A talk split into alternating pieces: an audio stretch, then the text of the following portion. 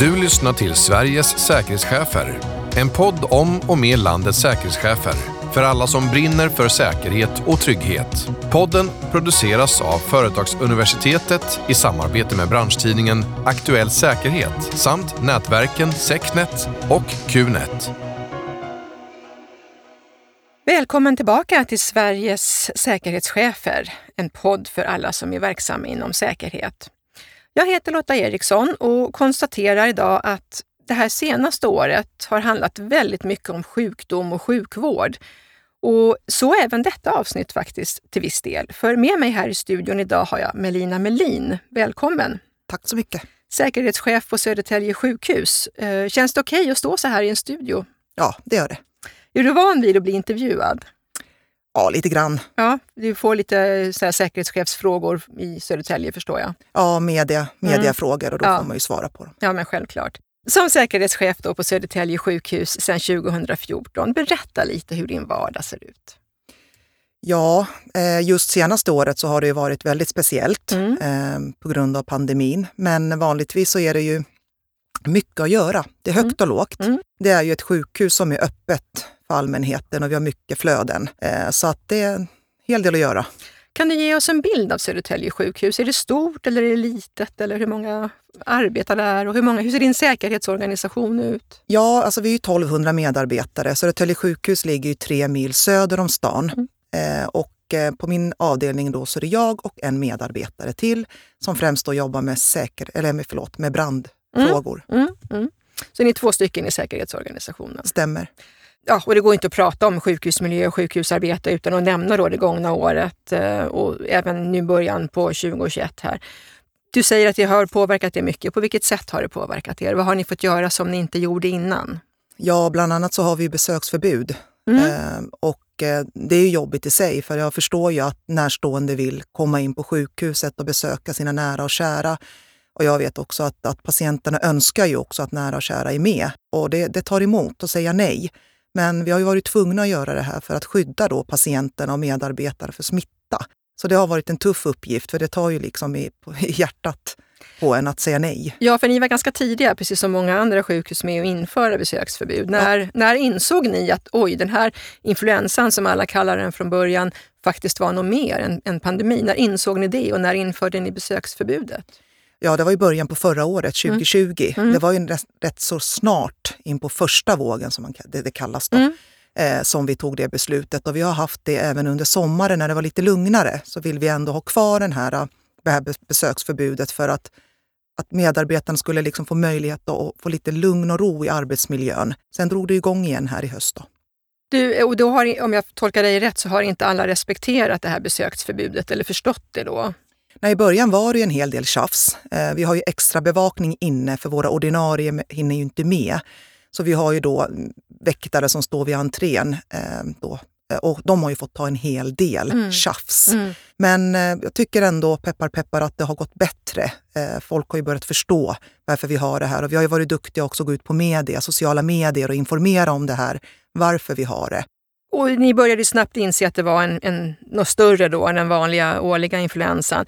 Men fanns det och går det ens att ha kriskontinuitets och handlingsplaner för den här typen av extraordinära händelser?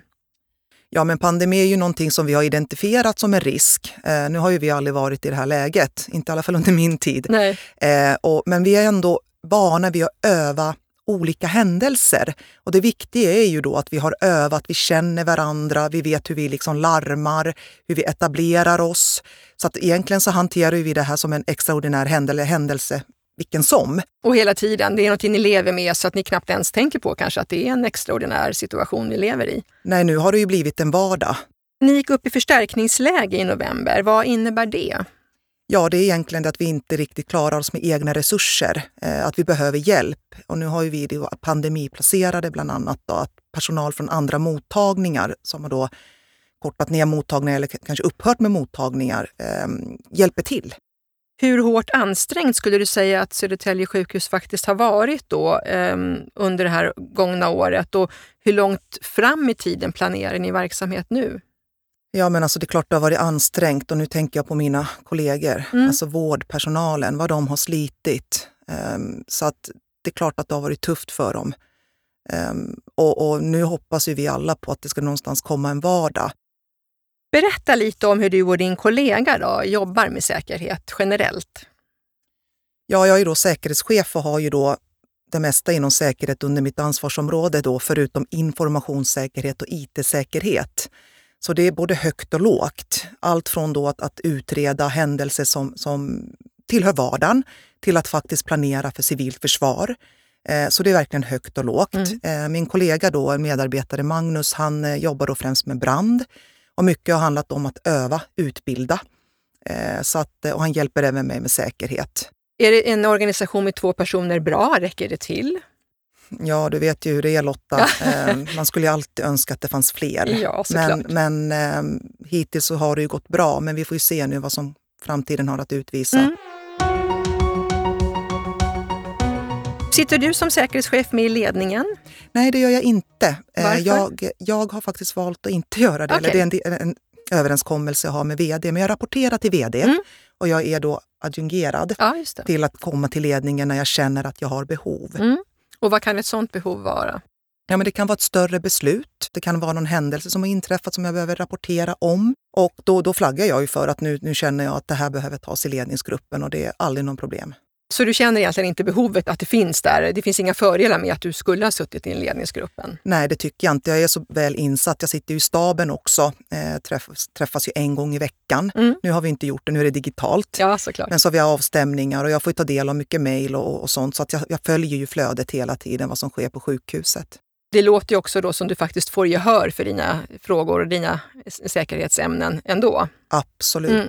Du har jobbat där ganska många år. Har det alltid sett ut så? Det vet jag inte. Jag har jobbat där sex år. Jag har inte riktigt koll på min avdelning innan jag började. Eh, men det var inte så när jag kom, för då rapporterade man till fastighetschefen.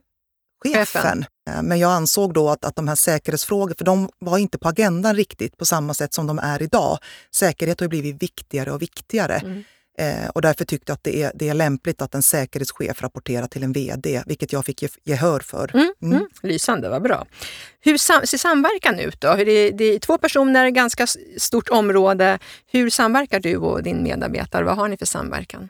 Dels så har vi samverkan med våra säkerhetschefer inom Region Stockholm, där vi liksom kontaktar varandra och sitter också i Rådet för risk och säkerhet som leds, eh, leds av eh, RLK, regionledningskontoret mm. Säkerhet och beredskap. Eh, sen så har jag självklart kontakt med myndigheterna eh, runt Södertälje. Det är poliser och det är kriminalvård etc.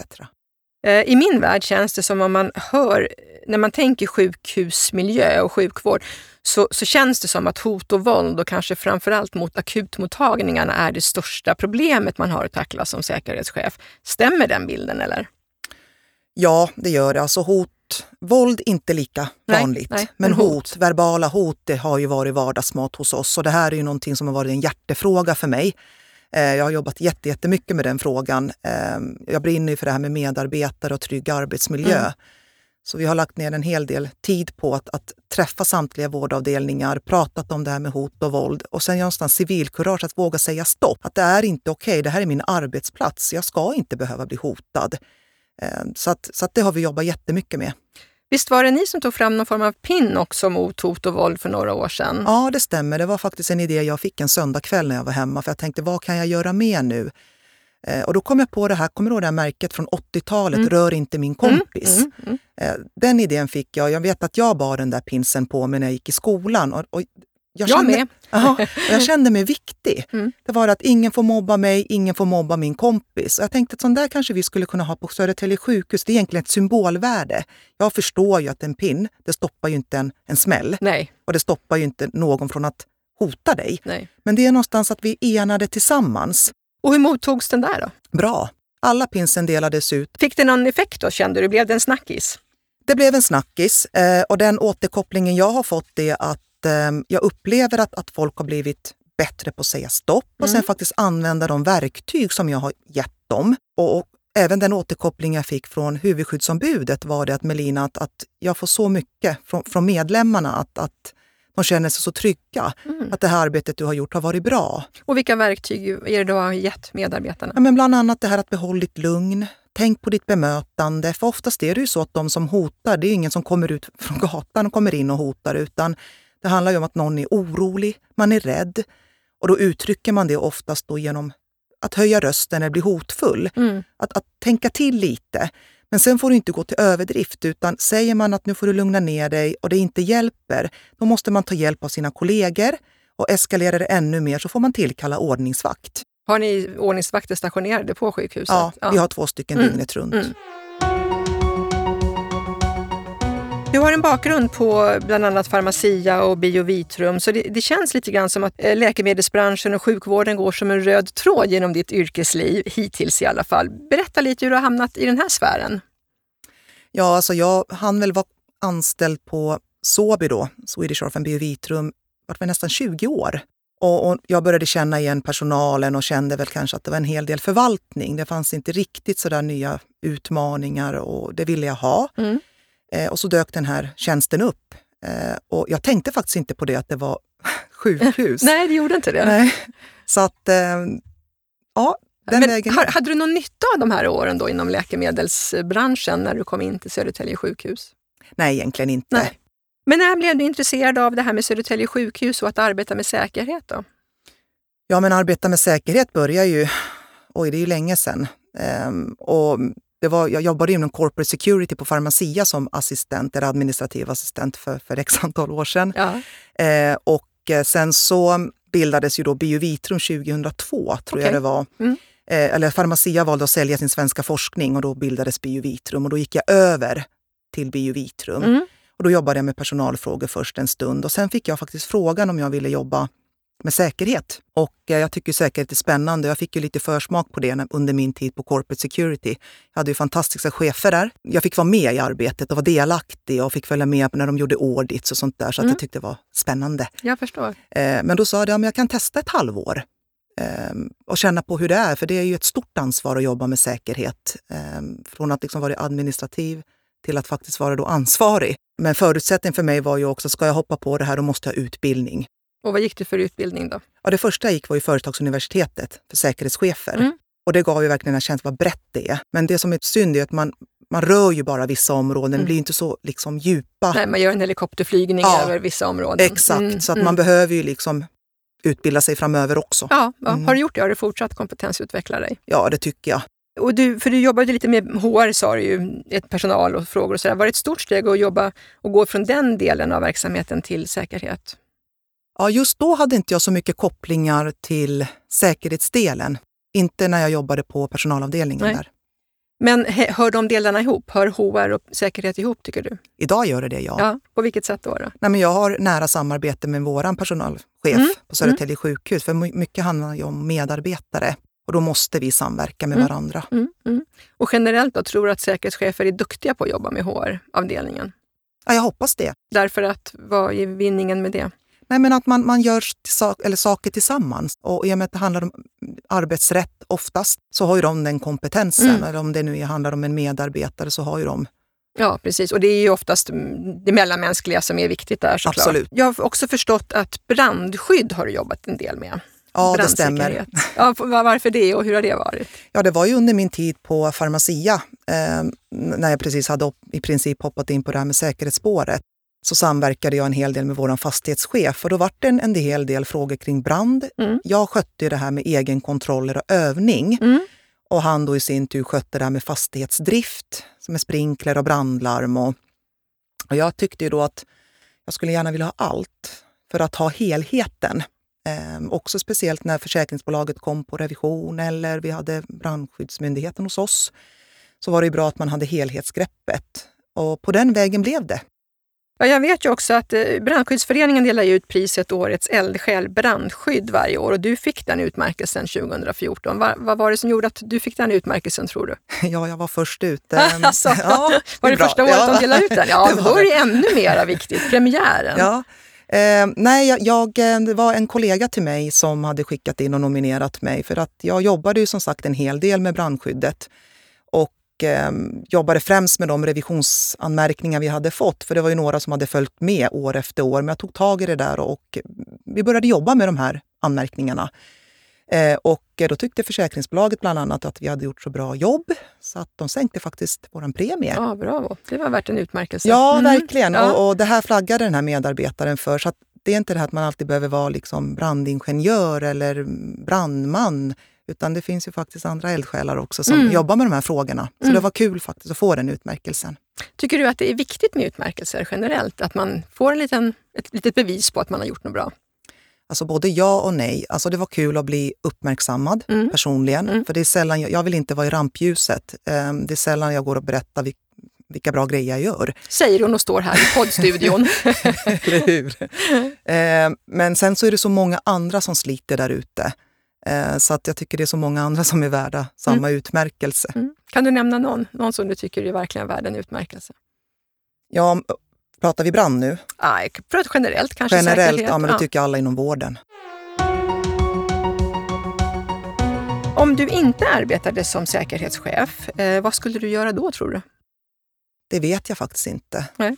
Och det var ju inte självklart för mig att jag skulle komma in i säkerhetsbranschen heller. Jag har varit väldigt strukturerad och tyckt om ordning och reda. Och sen har jag alltid haft det här hjärtat för att hjälpa andra. Någon typ av sån organisatör eller planerare har jag alltid velat bli.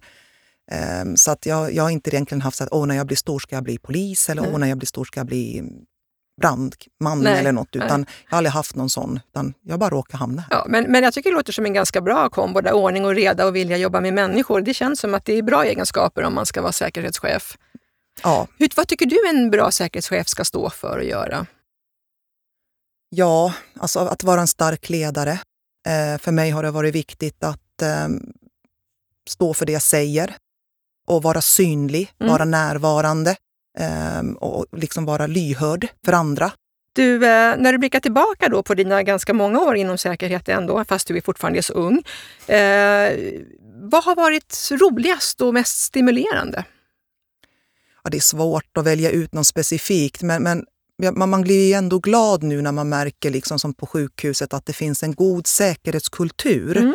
Att allt det här slitet, jag menar det är ingenting som kommer över en dag. Jag menar, nu måste jag ju bevisa att jag håller vad jag lovar. Jag måste bevisa att jag är närvarande. Jag måste ju visa att, att jag är den jag är. Mm. Och Det skapar ju också då ett förtroende. Och jag får med mig medarbetarna. Och nu liksom jag blir så varm om hjärtat när jag hör att man faktiskt har då tillkallat kollegor vid en situation eller man har tillkallat ordningsvakt innan det är för sent. Att man hör av sig om man ser någonting som är misstänksamt eller och det gör mig glad. Mm, jag förstår det. Mm. Och det är mycket rutiner som ni har implementerat förstås ja. för att få det här att jacka i ja. och bli bra. Vad driver dig då? Vad är din drivkraft? Är det just att se de här effekterna av arbetet eller har du andra drivkrafter? Nej, men det är effekten av det, men sen är det här med människan, att göra skillnad. Vilka personliga egenskaper hos dig tror du att du har nytta av i ditt yrke idag? Jag tror det att man, man eh, är empatisk, mm. Eh, men ändå då visa på, på styrka skinn på näsan när det behövs. Att man är bestämd. För Det här är ju ett, inte alltid enkelt att vara säkerhetschef. Man, ibland måste man ju vara hård. Eh, för man vill gärna tumma lite kanske på de regler som är satta. Men det, nej, det här gäller. Och sen att vara konsekvent. Finns det någonting hos dig själv som du känner att äklar, det här är jag lite svag på. Här skulle jag behöva vässa mig lite mer? Ja, jag kan bli lite blödig ibland. Alltså vissa, vissa händelser berör en mm. väldigt, väldigt mycket. Mm. Man ser ju ett och annat på sjukhusmiljö och ibland kommer man hem och då märka att man är påverkad. Eh, man blir känslosam. Mm. Eh, man skulle kanske behöva liksom känna att nu är jag på jobbet, nu tar jag på mig min hatt och sen åker jag hem, så tar jag av mig hatten. Eh, men det är inte alltid man lyckas med det. Men det låter ju som att du genom det du säger, att du faktiskt känner så ibland, är väldigt synlig på arbetet, att du är väldigt närvarande där. Ja. Om du blickar tillbaka då på de här åren också, om vi fortsätter med tillbakablicken, finns det någonting som du är extra stolt över? Att där gjorde vi något otroligt bra arbete eller där lyckades vi synnerligen bra. Nej, men i så fall skulle det vara det här med hot och våldsarbetet. Um, det känns bra, mm. för det, det, har varit liksom en, en vardag hos oss. Och det känner jag liksom att, att, det har blivit mycket, mycket bättre och det glädjer mig. För jag har jobbat som sagt säkert i två års tid med det här. Kom in på natten och jobbar natt för att se hur det är liksom arbetsmiljön under nattetid. Eh, gick runt med ordningsvakterna när de gjorde sina ronder och alltihop för att förstå och satt på akutens kassa faktiskt för att se hur bemötandet var. Så det glädjer mig oerhört mycket att vi har liksom fått mer lugn i den där frågan och att medarbetarna faktiskt använder de här verktygen de som vi pratar om. De vet vad de ska om. göra. Ja. Ja, mm, vad skönt. Ja, för jag tror som sagt att det är många sjukhus som kanske fortfarande står i det där problemet. Men, men sprider du de här bra kunskaperna och dina lärdomar då från ert arbete till andra sjukhus? Ja, jag är lite dålig på det. Jag är lite dålig på att berätta vad vi faktiskt har gjort. Eh, men ofta som det tas upp på forum och sånt där när vi säkerhetschefer, när vi har våra möten eller någon ringer så, så nämner jag det här och jag delar jättegärna med mig. Jag menar, vi kanske har kommit längre i något område än något annat sjukhus och då, jag delar gärna med mig av det material, det kunskap och erfarenhet vi har. Vad får dig att tappa sugen då? Finns det situationer när du känner att Nej, men det här var inte roligt, nu vill jag göra något annat? Nej, jag tappar nog aldrig suget. Det är bara det att jag försöker hitta en annan lösning istället för mm. att lösa det. Mm, lösningsfokuserad, ja. men det är väl aldrig fel. Eh, men om vi kikar lite på det här, du har varit inne på det med utbildningar och sådär, vi har pratat lite nätverk. Eh, är du själv med i något nätverk eller någon förening? Ja, jag är faktiskt med i Secnet ja. fortfarande och mm. det var någonting jag hoppade på efter min utbildning på Företagsuniversitetet. Ja. Eh, jag har varit med i Qnet. Sen är det ju Rådet för risk och säkerhet då, men det är ju ett råd. Ja. Det är kanske inte något nätverk. Jag får ju frågor titt som tätt om jag vill vara med på olika säkerhetsnätverk, men tyvärr, jag har inte tid. Nej. Det här rådet då för risk och säkerhet, berätta lite om det. Ja, det är ju säkerhetscheferna inom Region Stockholm som okay. träffas kontinuerligt. Då. Mm. Och vad diskuterar ni då, då? Olika säkerhetsärenden. Alltså konkreta ärenden eller mera trender? Eller både ja, det kan vara både omvärldsbevakning, det kan vara att vi pratar om olika styrande dokument som kommer och olika resultat från olika analyser och väldigt, väldigt övergripande. Mm. Får man mycket impulser då som man kan ta med sig tillbaka till sin arbetsplats och jobba med? Ja, både och. Mm. Hur håller du dig uppdaterad då kring vad som händer inom säkerhetsområdet? Ja, tyvärr så sover jag med min telefon. telefon. ja, och där får du nyheterna. ja. ja. Nej, men alltså det är ju, det är ju att man, man läser en hel del nyhetsbrev och håller sig uppdaterad. Om vi höjer blicken lite, vad tycker du kännetecknar en proffsig säkerhetschef? Du har varit inne lite grann på det, men om du skulle summera det. Det här är ju min, min syn på hur jag ser mm, att en proffsig säkerhetschef ska vara, men det, det är närvarande och en, en stark ledare. Och det viktigaste verktyget som en säkerhetschef ska dra nytta av och använda? Ja, men lyssna, vara lyhörda och följa då all utveckling som sker i omvärlden. Tror du att rollen kommer att utvecklas framöver, säkerhetschefsrollen? Jag tycker att den har utvecklats under de här åren. Jag tycker att en säkerhetschef eller en säkerhetsansvarig har fått en mycket viktigare roll. Det här är min känsla, att mm. säkerhet liksom lyfts mer och mer på alla agender och det har ju med det som sker i vår omvärld att göra med alla sprängningar och skjutningar och terrorattack och etc. Och det här är ju sånt där man liksom själv bävar för ska hända i ens omgivning. Så att jag tror att, att säkerhetschefsrollen eller den här säkerhetsansvariga rollen eller samordnare, vad ja, man nu har för ja, säkerhetsroll, mm. blir viktigare och viktigare. Nu är ni två stycken på din avdelning och du tycker att det är ganska okej. Okay. Eh, hur skulle en optimal säkerhetsavdelning se ut för, i framtiden, tycker du? Ja, jag skulle väl se att det, det finns en, en säkerhetschef eh, och så informationssäkerhet, IT-säkerhet och brandskydd. Alla de här grejerna ju, skulle jag ju gärna vilja att de satt ihop. Då. Ja, just det. Jackar i varandra mm, ett i varandra. Ja. ja. Mm. För alla har ju liksom beröringspunkter med varandra på ett eller annat sätt. Du, vi måste ju hinna lära känna dig lite som privatperson också. Vi brukar försöka göra det i våra program här. Berätta något om din fritid och något som vi inte vet om dig. Ja, på min fritid så har väl jag ägnat de tio senaste åren i alla fall att vara en ishall. Jaha. Jag har en dotter som eh, går på konståkning och en son som spelar hockey. Så att jag är en, en ishallsmamma. Ah, bor du i Södertälje själv? eller? Nej, jag bor i Tumba. Ja, vad skönt. Så du, du är lite lokalkändis i Södertälje eftersom du är säkerhetschef där på sjukhuset, men du är inte så mycket i offentligheten som privatperson? Då. Nej, det är jag inte. Jag vet inte om jag är lokalkändis heller eh, i Södertälje. Eh, det, säkert vet väl alla vem jag är, mm. men eh, jag uppfattar inte det så. Men du, när du inte då sitter i ishallen, vad gör du då? Då är jag ute och går. Jag mm. älskar långa promenader. Eller så är jag ute i sjön.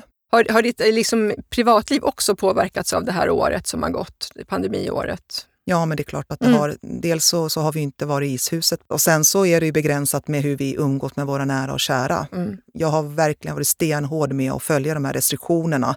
Och jag, allra helst med att jag jobbar inom ja, sjukvården, självklart. jag ser ju hur de sliter. Mm. Så det är klart att det har begränsat oss väldigt mycket socialt. Vi började med att prata om sjukvården och du eh, säger just att alla är hjältar där och sådär. Um, vad, vad, vad, tänker du om framtiden? När hoppas du att ni ska komma tillbaka till en, det som du själv sa, då, normal arbetsmiljö igen? Ja, jag hoppas till sommaren. Mm. Låt oss hoppas det allihopa.